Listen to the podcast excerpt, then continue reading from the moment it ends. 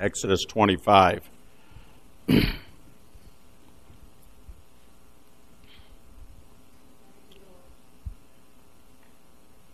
Verse number 10.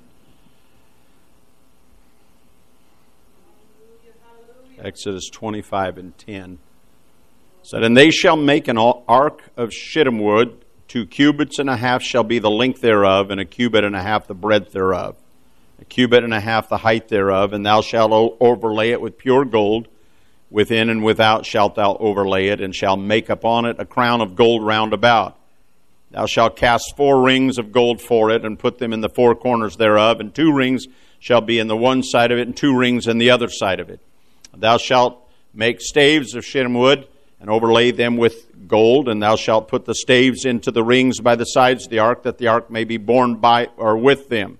The staves shall be in the rings of the ark; they shall not be taken from it. Thou shalt put into the ark of the testimony which uh, put into the ark of the testimony which I give thee. Thou shalt make uh, a mercy seat of pure gold, two cubits and a half shall be the length thereof, and a, and a cubit and a half above. Thou shalt make two cherubims of gold of beaten work. Shalt thou make them in the uh, two ends of the mercy seat, and one make one cherub on the one end, and the other cherub on the other end. Even of the mercy seat shall you make the cherubims on the two ends thereof. And the cherubims shall stretch forth their wings on high, covering the mercy seat with their wings, and their faces shall look one to another.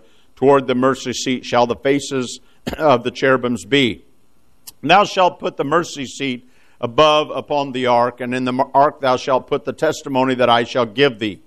And there I will meet with thee, and I will commune with thee from above the mercy seat, from between the two cherubims which are upon the ark of the testimony, of all the things which I give thee in commandment unto the children of Israel. Amen. You may be seated.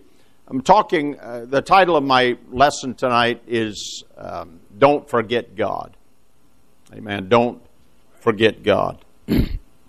this is kind of an interesting passage of Scripture that I read. I'm not going to go in great detail about the history or the surrounding verses that are here, uh, but what, a, what an incredible thing. Now, God gave the plan for the tabernacle and for all of the instruments of the tabernacle. Everything in the tabernacle had a purpose. There was a reason why uh, God put everything in there. There were a lot of different pieces of furniture and and uh, instruments in the tabernacle. But uh, when God came to this particular uh, portion of the tabernacle, this piece of furniture, there, it was very different than the rest of them because the rest of the, the pieces were uh, about us. It was about man. I'm not, and, and again, I'm, I, there's a lot here that I could teach from, but I'm just trying to get quickly to my point. There, the, everything in the tabernacle was about man. You have the, the altars, you have the, the, the laver, you have the bread. Uh, all of those signified a connection with God or, or the, the anointing of God or the washing and the cleansing by God. But this particular past, or this particular article or piece of furniture in the, in the tabernacle was reserved for God. In fact, it was so reserved for God that it was put in a room in the back of the tabernacle called, we, we refer to this as the holiest of holies, the most holy place. And uh, it was, this article was put there, this ark of the covenant was put there, and that was the place that God chose to dwell. Amen. I don't, don't ask me why God chose to do it that way. He's God, I'm not. I, you know, there's a lot of uh, discussion about this. There are a lot of representations. There's a lot of uh, illustrations of, of God, the power of God, and so on and so forth. But uh, the, this was the, the, the thing that, that God used to illustrate His presence in the nation of Israel. Amen. He, he you know, before this time, God filled every bit of space around them. But He told Moses, He said, Here's what I want you to do. I want you to build this this place and then, or put together this place according to my specifications. When you're all done, I'm going to come and my presence is going to dwell on that mercy seat. I'm going to dwell between those cherubims. I'm going to be there, and that's where. And, and so the presence of God dwelt there. As a result of that, they, you could see, visibly see the presence of God manifested over that tabernacle day and night. in the daytime there was a cloud. The Bible called it a pillar of cloud. Um, I, have heard a lot of different uh, people talk about this. in the in the wilderness that they went through, it was a very very hot and a very arid place, very dry, and uh, in order for and, and, much of the year is there is no rain there. It's very very hot, very very hot. Uh, I, we were there in, in, in a month when it should have been cool, and believe me, it was not cool at all. It was very, very hot.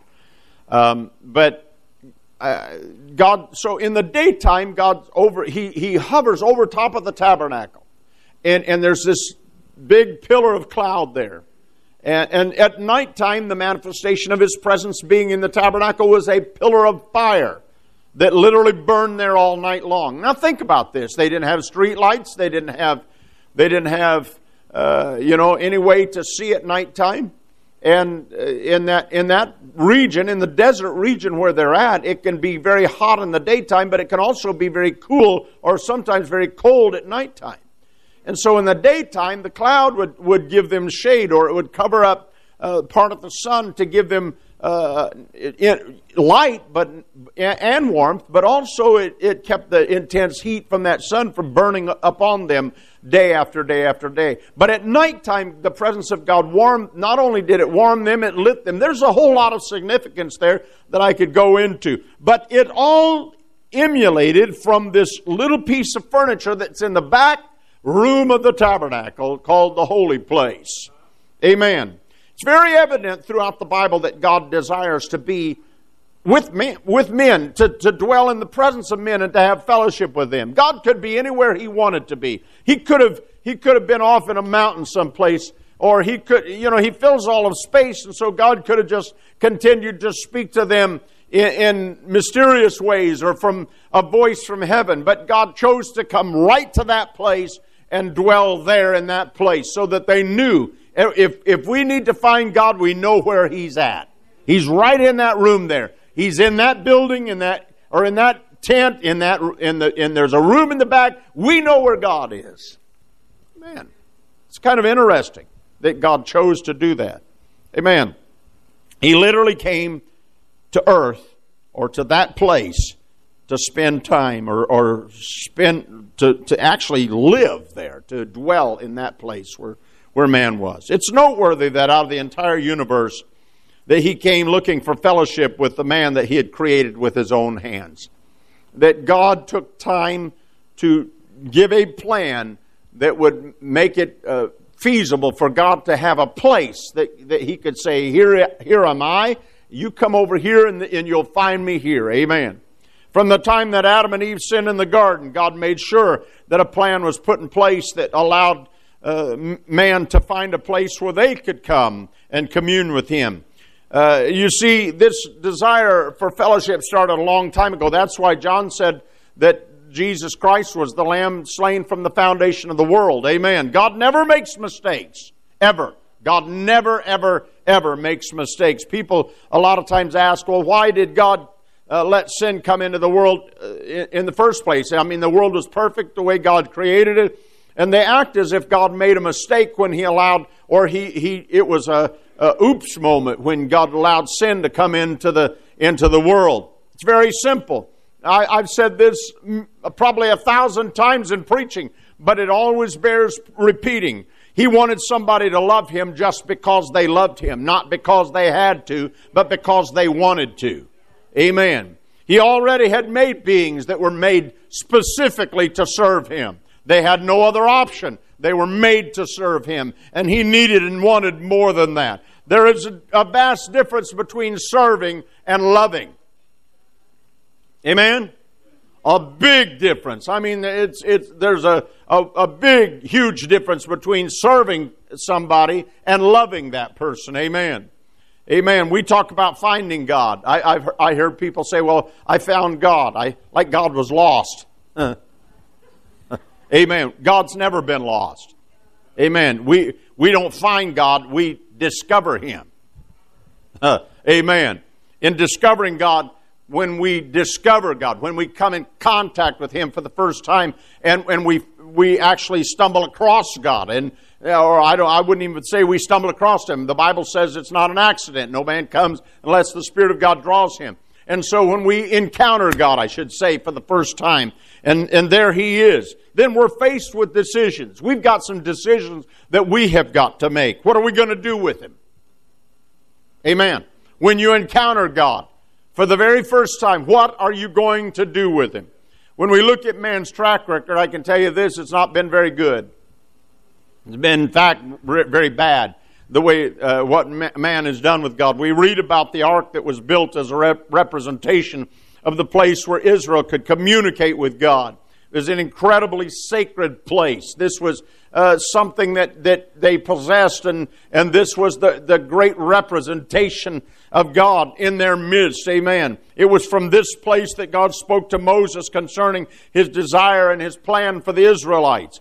Uh, it, it, all of these things happen, and I've got scriptures here that I could uh, go into. I'm not going to go in, in great detail. Uh, but here's one in Numbers chapter 7 verse 89. It said, When Moses was gone into the tabernacle of the congregation to speak with him, then he heard the voice of one speaking unto him from off the mercy seat that was upon the ark of testimony from between the two cherubims, and he spoke unto them. So Moses actually heard the voice of God. And, and uh, you can read this uh, chapter and the surrounding chapters later and get the setting that was there. But Moses actually spoke uh, there to God and heard the voice of God coming off of this piece of furniture that I just read to you about. In Leviticus chapter 1 and verse 1, it said, The Lord called unto Moses and spake unto him out of the tabernacle of the congregation, and then he began to talk to Moses. Amen. God shows up in some pretty incredible places. Amen. I'm telling you, sometimes uh, I've heard some of your testimonies of how God has, where you've seen God show up or how God has spoke to you or, or how God has revealed himself to you. It's pretty awesome how God does it. Amen. It's not always the same way. It, it, it may be different between your experience and my experience of how God shows up. Amen. Many times when we think God's not anywhere close. All of a sudden, out of nowhere, we hear the voice of God or see uh, how God begins to work. Sometimes we think we're just going down our path doing our own thing, and all of a sudden, God begins to speak to us. And sometimes, in the midst of that, uh, you, you feel like maybe you're very far away from God, and yet when you hear the voice of God, it's right there next to you. Amen. Hallelujah. Uh, the Ark of the Covenant was the most important piece of furniture in the entire nation of Israel, not just in the tabernacle, but in the entire nation. It represented the place where the presence of God was. Amen. Israel knew how uh, that they were to take care of the ark, and yet they didn't do as good a job as they should have done. Amen. Like a lot of Christians of today, they grew very careless about their, their, the presence of God and the representation of the presence of God. That is, uh, until they found out the ark was in a place where it didn't belong. Amen. Here's the problem that we have, and I'm going to I'm going to touch on this a little bit more before I finish this Bible study up. But uh, here's the problem that we have a lot of times. It's not that we don't know where God is. Where have we left him? Where have we put God? Where have we allowed God to go? Amen. Amen. The ark ended up in a place a long way from where God intended it to be. Through a whole uh, process of things neglect, care, carelessness, disobedience, unconcern. Amen. Uh, uh, just turning a blind eye or a deaf ear to God and, and not paying attention to what God uh, was trying to tell them. It's, it's very easy for us to criticize them for this blatant and grievous error, but unfortunately, all too often, that same thing happens in our lives. Amen. I'm, I'm not here to criticize anybody, but I'm telling you something. We got to be careful that we don't forget God. Amen. That we don't that we don't leave God someplace. You know, and I don't mean that like I could, there's no way I could pick God up and carry him over here and put him there and, and walk away and leave him because God's going to be where I'm at when I get back. Here's the problem it's relationship. It's about relationship, it's about fellowship. Amen. It's about being in the presence of God, not walking out of the presence of God. Amen. As a result of their failure, Israel went through some of the most horrible times uh, without the presence of God in their midst. It actually got so bad that their enemies, uh, the Philistines, defeated them and, and ultimately ended up uh, taking the Ark of the Covenant and, and bringing it to, to uh, Palestine or, or, or where, wherever they, their temple was. Amen. We find the Ark of, of God being put in a pagan temple. Amen. Kind of a humorous story, actually, the way it happened. I mean, they bring the Ark of God into this temple, and their God in there is named Dagon. And they, they set the ark in the temple. They knew that this was a sacred vessel. They, the, the, the Philistines and everybody else around knew that this vessel was very sacred, this piece of furniture. And so they wanted it. They thought, man, if we could just get this, then we've got something. I mean, we've got all the power on our side. But they bring it into their temple and set it there, and the next morning they walk in there, and their, their God, their stone God, Dagon, had fallen off his pedestal and was laying on his face in front of that, that ark. So they set, the, they set Dagon back up on his pedestal again. And they put him there and get him in his place, and they go on about their business. The next day they come in there, and, and this time Dagon has fallen off and he's broken in pieces. I'll tell you what, that had power, but God's not going to serve, he's not going to he's not going to waste his power. And he's not going to share his power. And there certainly is no stone god that you can put in front of him that's more powerful than he is. Amen. Hallelujah. But here look at this mess that they're in. Here here they are. Where why did the ark even end up there? Where how, who told them to bring it out of the out of the, the holiest of holies? Who told them that they could carry the ark down the road and take it into battle with them? Where, where did God instruct them to do these kinds of things? When you get so careless with the presence of God or with the things of God uh, uh, that, that you don't treat God the, the way He should be treated. Amen. In our world today, uh, religious people talk about God as though He were some kind of a, a, a slave or, or he, He's working for me or you know, God's going to, you know, I mean, they order God around and, and tell God. I'm talking about religious people. I'm not talking, now, when I say religious, I'm, I'm, I'm not talking about Holy Ghost filled people. I'm talking about religious people. There's a difference between being religious and being Holy Ghost filled. Amen. A lot of people are religious, but a lot of those religious people aren't Holy Ghost filled. Well, I better just get off of that and go on. I feel a little uneasiness going on in here. Amen. Amen. And and and, and they want to, you know, they act like God's their errand boy. God's going to do this and God's going to do that, and we're we're we're commanding that God do this, we're commanding that God do that, and we're going to dispatch God over here and dispatch God over there. Let me tell you something. God's not my errand boy.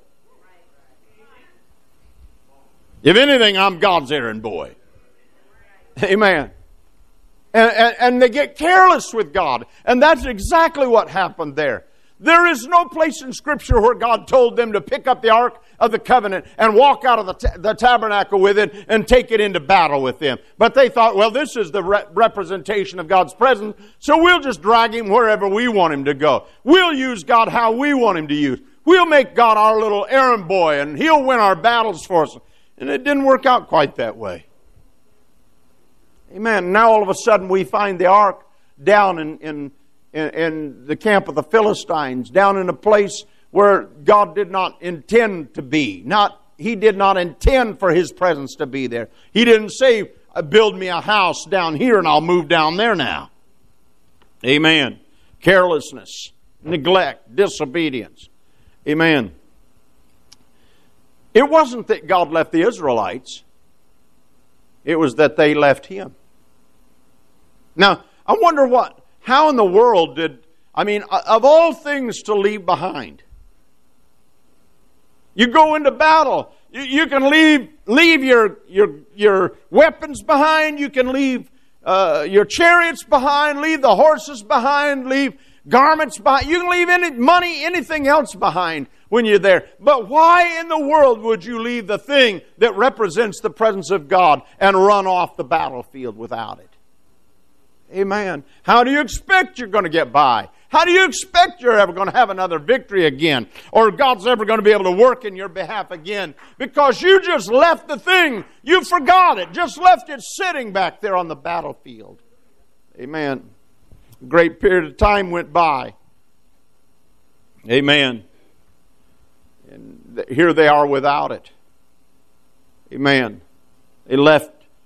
I, I don't get it. How was it that they were willing to just leave the thing that represented everything about the presence of God?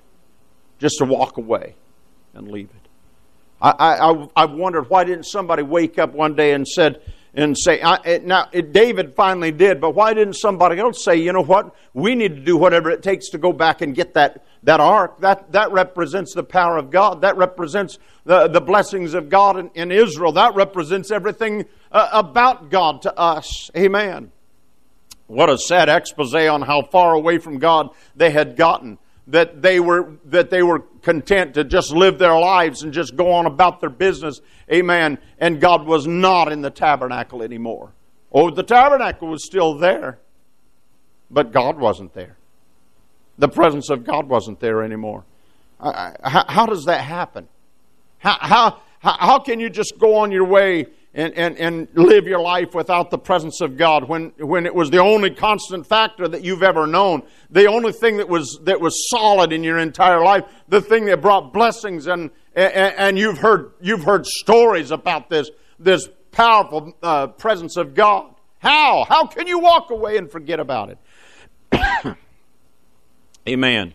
There needs to be a sensitivity in the heart of every person that's ever had a relationship with God that can sense uh, when and if that relationship is not where it should be. Let me tell you something. If you're, if you're, if you're trying to live for God, you need to be so sensitive to the, to the presence of God that if something is just not right, just a little bit, it, it pricks your heart. It gets a hold of you. And you ought to be so sensitive that if, if, if something is just a little off kilter in your relationship with God, it ought to bother you. It, it ought to wake you up at night. Amen. It ought to make you want to get on your face before God and pray.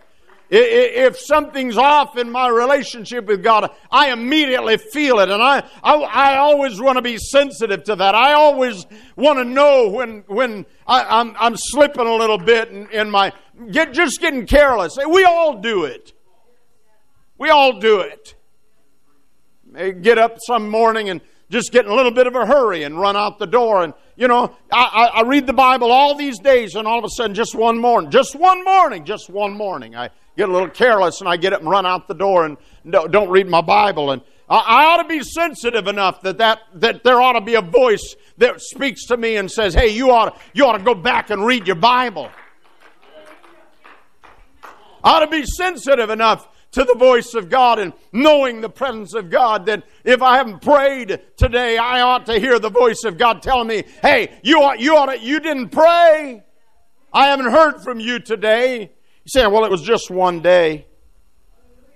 Just, just, just one morning. What's the big deal? Well, you see, it's, it's, it's only the one day, then it's another day, and then another day, and after a while, you're so busy. Oh, it, it happens. I've talked to people. I've, I've talked to people that have told me. I, I talked to a man that fell into sin. He was a pastor and fell into sin. And he told. I asked him one time, just he and I talking, and I said, "How did this happen? How did it happen?" He said, "I'll tell you how it happened. I got so busy doing everything I was supposed to do. I, I stopped praying, stopped reading my Bible, stop having communion with God until one morning I woke up and my life was in a mess. Amen. You, you need to be so sensitive to the voice of God. Amen. Don't ever forget God. Amen. Don't let the morning get by without having some kind of communion with God. Amen. Some you need every, uh, every you say every morning. I say every morning. Amen. David, David got in a mess. And it was after that that he said, Early will I seek you.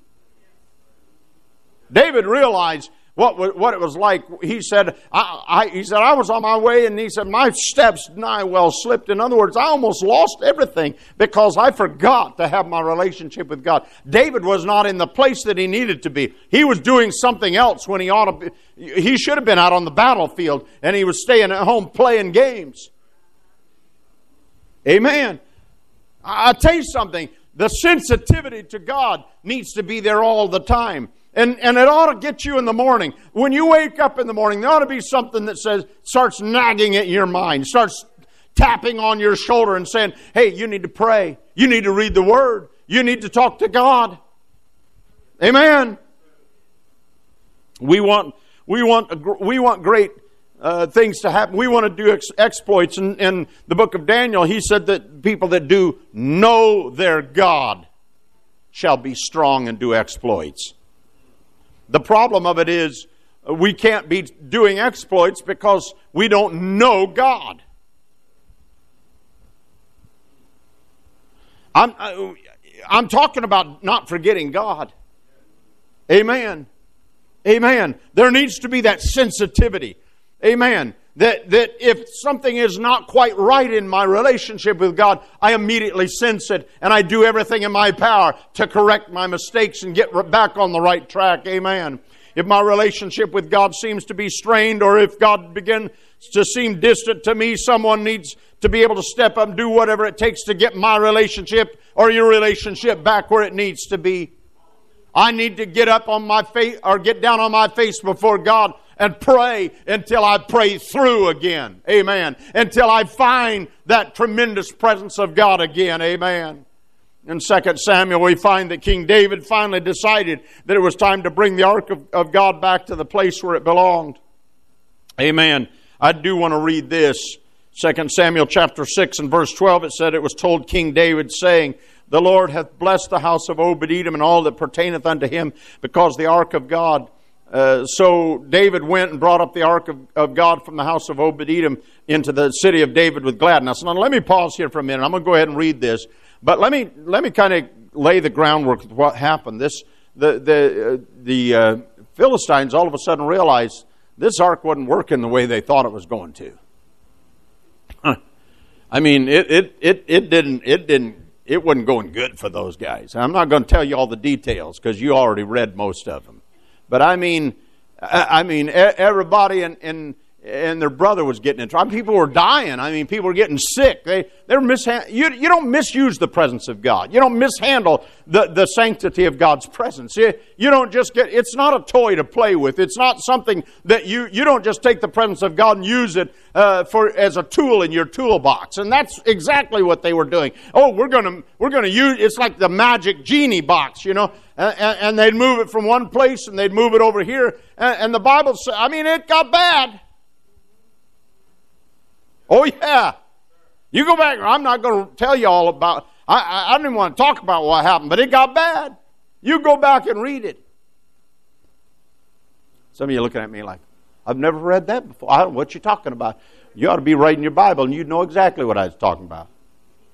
It got bad. I mean, it got real bad. Now, some of you are going to go home tonight and you're going to read this. I know. I can already sense it.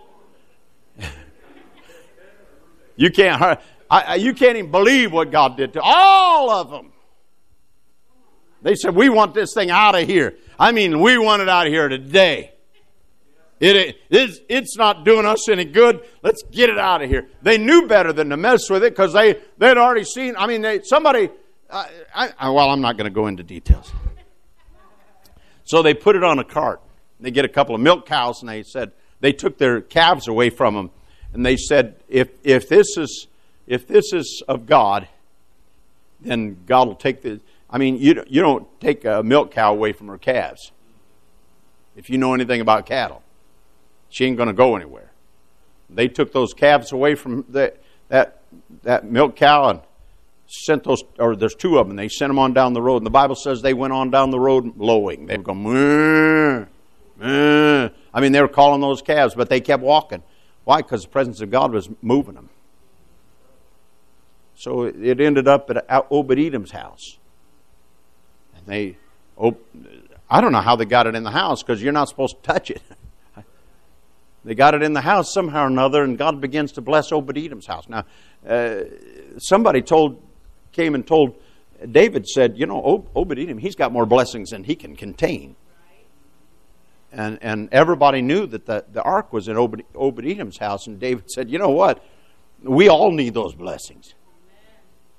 Why in the world are we just letting Obed Edom be blessed? Why are we letting just that guy down there be blessed? And, and, and, where I'm just reading to you from right now, David said, It's time for us to bring that back to Israel, not just to one guy's house.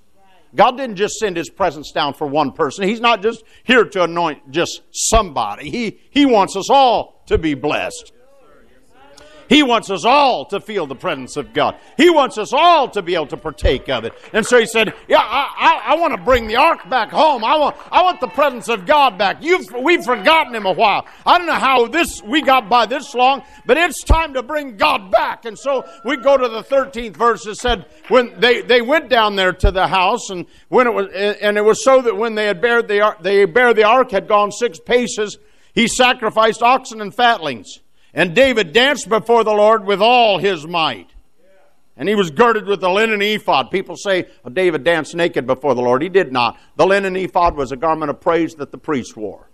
And he put on that, that garment of praise and he begins to dance before the Lord with all of his might. And he's, and he, he, he's, he's not he's not worried about being the king. All, you know, they, it said they, they went six paces. I just, I, I just envision in my mind because they had tried to bring it home another way. They put, they got some guys that weren't supposed to be touching it, and, uh, and one of them put, they put it on a cart and driving the cart. And one of them reached up and touched it, and was killed. And David was displeased, and stuck it in Obed Edom's house. And now I, I'm kind of I, I, gave you the Reader's Digest version, okay? So now here we are, and we're bringing the ark home, and David's, I can just imagine him standing back and watching. One, two, three, four, five, six. Nobody's got killed yet. David's excited. I mean, the ark's moving, going home, nobody's dead yet. David starts dancing. I mean, the Bible says they stop, he stopped everything. I'm happy. God's not killed us. Everything's going according to plan. So they had a sacrifice right there on the spot. And then they went another six paces and he stopped everything and they sacrificed. I mean, this is how they brought the ark home because David was, he realized all of a sudden God's power, his blessings, his anointing, his provision is coming back where it belongs to. Hallelujah. Hallelujah. Amen. It says after that, uh, he, he, let me jump down here because I don't want to read this whole thing. As the ark of the Lord came into the city of David, Michal, uh, Saul's daughter, looked out through a window, looked through a window and saw King David leaping and dancing before the Lord. She despised him in her heart. They brought in the ark of the Lord, set it in his place in the midst of the tabernacle that David had pitched for it. David offered burnt offerings and peace offerings before the Lord. And as soon as David had made an end of offering burnt offerings and peace offerings, he blessed the people in the name of the Lord of hosts. And he dealt among all the people, even among the whole multitude of Israel, as well as to the women as men, to everyone a cake of bread and a good piece of flesh and a flagon of wine. So all the people departed, everyone to his house. What an incredible feeling this is. The ark is back where it belongs. I'm going to just tell you this. There's always going to be people on the edges of, uh, of the circle that are going to criticize. Well, I don't see it that way, and I don't believe we ought to have to do that, and I don't believe that's important. I don't, I, don't worry about the criticizers. Don't, if you sit around worrying about people that criticize, that's all you're going to ever do is worry about people that don't criticize. You just go on and do whatever God wants you to do. Go on and get involved in the presence of God. Go on and bring God back into the middle of your life. Amen. They danced, they rejoiced. Uh, they, they, they could actually sense the glory of God like they had done in the past. They felt the presence of God again. What a feeling. There's nothing like the presence of God. Hallelujah. Can you imagine what it must have felt like? I don't know how long the ark was gone, but to, to, to feel it all of a sudden back in the nation of Israel. Wherever God is, you're going to feel Him. To feel, to actually feel the anointing of God again, to feel the presence of God again. There is nothing like that. Amen. So that brings us to this service. The question is this how is your relationship with God? In fact, I'd, I'd like to just narrow it down a little bit more. And, uh, and I'm not asking anybody to answer out loud. This is between you and God. But have you left Him someplace? Are you keeping Him where He should be in your life? Is God the most prominent focus of your life? Is everything else more important than God? I mean, is your job, your, the sports uh, that happens to be going on at the particular time, is that more important than God? Or your, your relationships more important than, than God? Come on now, your hobbies more important. Come on.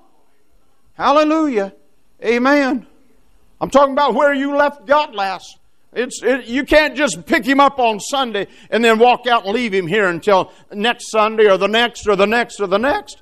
Amen. Where are you leaving God at?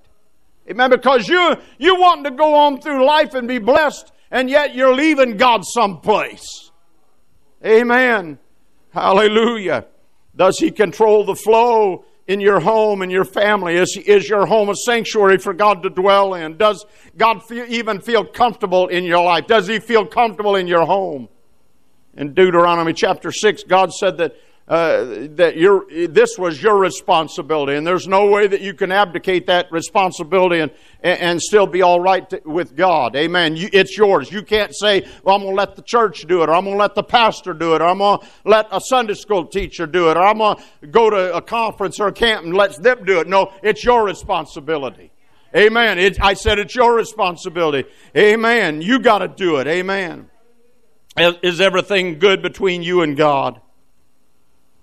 Amen. Is everything good between you and God? Or have you relegated Him to some out of the way place where you don't have to listen Him tell you what you're doing is wrong? Amen. What about those things in your life that maybe you've allowed to become normal that at one time you wouldn't have even considered doing or allowed to be a part of your life? Amen. What about the things in your spiritual life that just don't work anymore? Amen. I, I hope I'm drilling down where you live. Have you ever wondered why? Have you ever? You feel like God is convicting you in the midst of a worldly environment, or has that environment become so comfortable to live in that you don't even feel conviction in it anymore? Amen. Where is God? Where is God? Amen. If it's become easy for you to entertain yourself with the things of the world and you don't feel bad about the things of the world anymore, God is not where He should be in your life. I'm not asking if he is. I'm telling you, if it's easy for you to be entertained by the world and the things of the world, then God is just not where he should be in your life. It's time to bring him back and put him in his rightful place. Amen. It's time to go find God wherever you left him and bring him back home. Amen. I, I, I, know that this is a figure of speech, but sometimes we've got to go back to, to where we found. Amen. It's time to stop blaming everybody else for what's wrong in your life, and you need to go where you can find God again. You need to get back to an altar of prayer, to a, to a secret place of prayer, and pray until you pray through. That's an old fashioned statement. Praying through. Amen. But we need a lot more of that. I, am weary with people that, that spend 30 seconds at an altar and, and f- feel like they've really gotten someplace. We can't, you can't pray through in 30 seconds. Amen. I, I'm not trying to be mean. I'm just being factual tonight. If you're going to pray through, it's going to take you some time. But yeah, but the game's starting in five minutes. Or, or, or I've got to be, at, you know, I'm, I'm meeting so and so for an appointment in, in 10 minutes. Or I've got to be at dinner in this time. I'll tell you what, I, if, ever, if all of that's more important than, than, than having that, that moment with God, then you need to find God. You need to find God. Hallelujah. Until you make that I, I, listen to me. I encourage you to go back to that initial place where you built your first altar of sacrifice, where you first encountered God in, in a great way. And I'd say this lay yourself on that altar before God. Just lay yourself down on that altar and, and, and do whatever it takes to bring His fullness back into your life again. Sacrifice yourself on that altar until you feel the presence of God. Amen. I, most of the time, that's not going to be here at this altar. It's going to be in a private place someplace until you cry bitter tears that are hot tears running down your face. It might be in your car. It might be in your bedroom in the middle of the night. It might be down in the basement in, in a secluded place. But I, am not talking about listening to music. I'm not. There's time to. There's time for all of that. But there's time you need to shut it all off. Shut off all the distraction. And you know, sometimes we we want so many distractions and make it real comfortable. Don't make it comfortable. It needs to be uncomfortable. When you get on an altar, it's not going to be comfortable. It's not going. Sacrifice has never been comfortable for anybody. And you need to crawl upon that altar and die there. Amen. Your will needs to die on that altar. Some things that you've been holding on to need to die on that altar. You need to shut everything out. Turn off all the music and turn off all the noise and, and cry until you can't cry anymore. And then cry some more. You need to shed some tears in the presence of God, and you need to rip your heart open before God and let God see your bare soul and show God, I'm serious about this. I want my I want a relationship, God, and I can't do it in 30 seconds. I can't do it while the music station is playing. I've got to be quiet and listen for your voice, oh God. I don't want to forget you anymore. I, I don't want to walk away from you anymore, God. Hallelujah. Hallelujah. Until you make that decision, you will never reach the level uh, that you need to reach of God. And nothing else should matter. He's got to be everything in your life, for I can tell you this He will be nothing at all. Amen. Listen to the promises that God makes to those that follow His commandments, and I'm finishing right now. In fact, you can stand with me. Deuteronomy chapter 6 verse number one Now these are the commandments, the statutes, and the judgments which the Lord your God commanded you to, to, to teach you, that ye might do them in the land whither you go to possess it. That thou mightest fear the Lord thy God, to keep all his statutes and his commandments which I command thee, thou and thy son and thy son's son, all the days of thy life, and that thy days may be prolonged. Hear therefore, O Israel, and observe to do it, that it may be well with thee, that, that ye may increase mightily as the Lord God of thy fathers hath promised thee in the land that floweth with milk and honey. Hear, O Israel, the Lord our God is one Lord. And thou shalt love the Lord thy God with all thine heart, and with all thy soul, and with all thy might. And these words which I command thee this day shall be in thine heart, and thou shalt teach them diligently unto thy children, shalt talk of them when thou sittest in thine house, and when thou walkest by the way, and when thou liest down, and when thou risest up. And thou shalt bind them for a sign upon thine hand, and they shall be as frontlets between thine eyes. Thou shalt write them upon the posts of thy house and on thy gates. I'm going to tell you that's pretty strict. Sometimes we think, oh, that church is so narrow minded. I'm going to tell you, God said, you put it everywhere. I, I, I, every time you turn around, I want you to be aware of this. I want you to write it on the walls. I want you to write it on the door. I want you to put it. Uh, he, the, your frontlet is a little box that they wear right here. Amen. And you see it everywhere you go. I mean, this little box is hanging there between your eyes, and every time you open your eyes, there it is. That's why God, God, said, I don't want you to forget what I'm talking to you about. These are commandments, not suggestions. He said, These are things that I demand of you. This is what I want. If you want me, this is how you're going to get me. Amen. And then he goes to verse 10, and listen to this. This is where it gets good.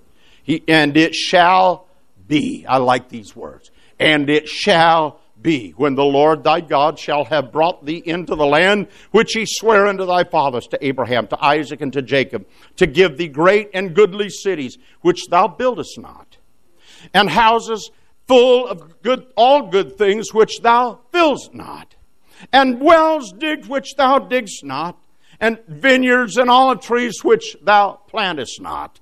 I'm gonna give you stuff you never you never touched before because you do what I command you to do. This is how it works. Uh, you want to be blessed? Uh, line up with my commandments. Uh, start just doing what I ask you to do. Uh, live the way I want you to live. Uh, develop a relationship with me that's, that's not based upon what you want, but what I want. Uh, and then I'm going to bless you in ways you can't comprehend. You won't even have to work for the blessings that I'm going to give to you. Hallelujah. But he said this. Now it's easy to shout over that, but listen to this. He said, When you've eaten and, and you're full, then beware lest thou forget the Lord, which brought thee forth out of the land of Egypt from the house of bondage. Thou shalt fear the Lord thy God and serve him, and shall swear by his name. You shall not go after other gods of the gods of the people which are around about you. For the Lord thy God is a jealous God among you, lest the anger of the Lord thy God be kindled against thee and destroy thee from off the face of the earth. He said, Beware. After I blessed you, after I've given you all of the stuff that I'm going to give to you, you don't have to work for it. I'm going to give it to you, he said. But you beware that after all that happens, that you don't forget the Lord. Don't, don't you forget what, who, who blessed you. Don't you forget where you're blessed. Sometimes we think, well, I just, I just worked extra hours. That's how. No, let me tell you something. God could end your job tomorrow. He could foreclose on your home tomorrow.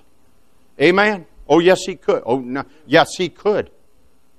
He said, Don't you forget. I'm going to tell you, we're blessed people. But the problem of it is, he said, it's very possible that after all the things that I give to you, that you could forget about me. He said, be, You beware because I don't want you to forget who I am. Don't forget God. Don't forget about the Lord. Don't forget about the blessings of God. Don't forget how far God has brought you. Don't forget what He's forgiven you from and where He's taken you to. Don't ever forget. Don't forget. Amen. Amen. I'm going to challenge you tonight and I'm going to close. You you need to understand this. The choice belongs to no one but you. To no one but you. And what will you do with that choice? You going you going to keep God in the foremost of your mind? Are you going to pray every day? You going to read the Bible every day? Amen. Come on now. You need to go back to the place where you once had fellowship with God on a very regular basis.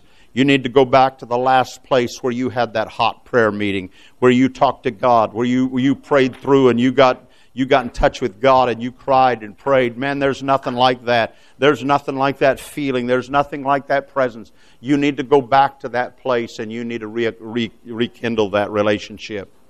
Amen. Keep your heart right and ever, don't ever forget God. Don't ever go back on God. Don't ever turn your back and act like you did this on your own. I'll tell you what, if you if you ever get to the place where you think I did this on my own, God will step back and let you do it on your own. Amen. Let's pray right now because I feel like God is talking to us. Amen. And I want us to I want us to leave this place tonight with a, a serious heart. I want us to get to the place where when we walk out of here tonight, we walk out of here with an, an intention to live for God like we never have before and let God touch your heart. Amen. Don't just be a Sunday or a Wednesday Christian. Amen. Don't just be a once a month or once a week Christian. Be a, be a child of God every single day of your life.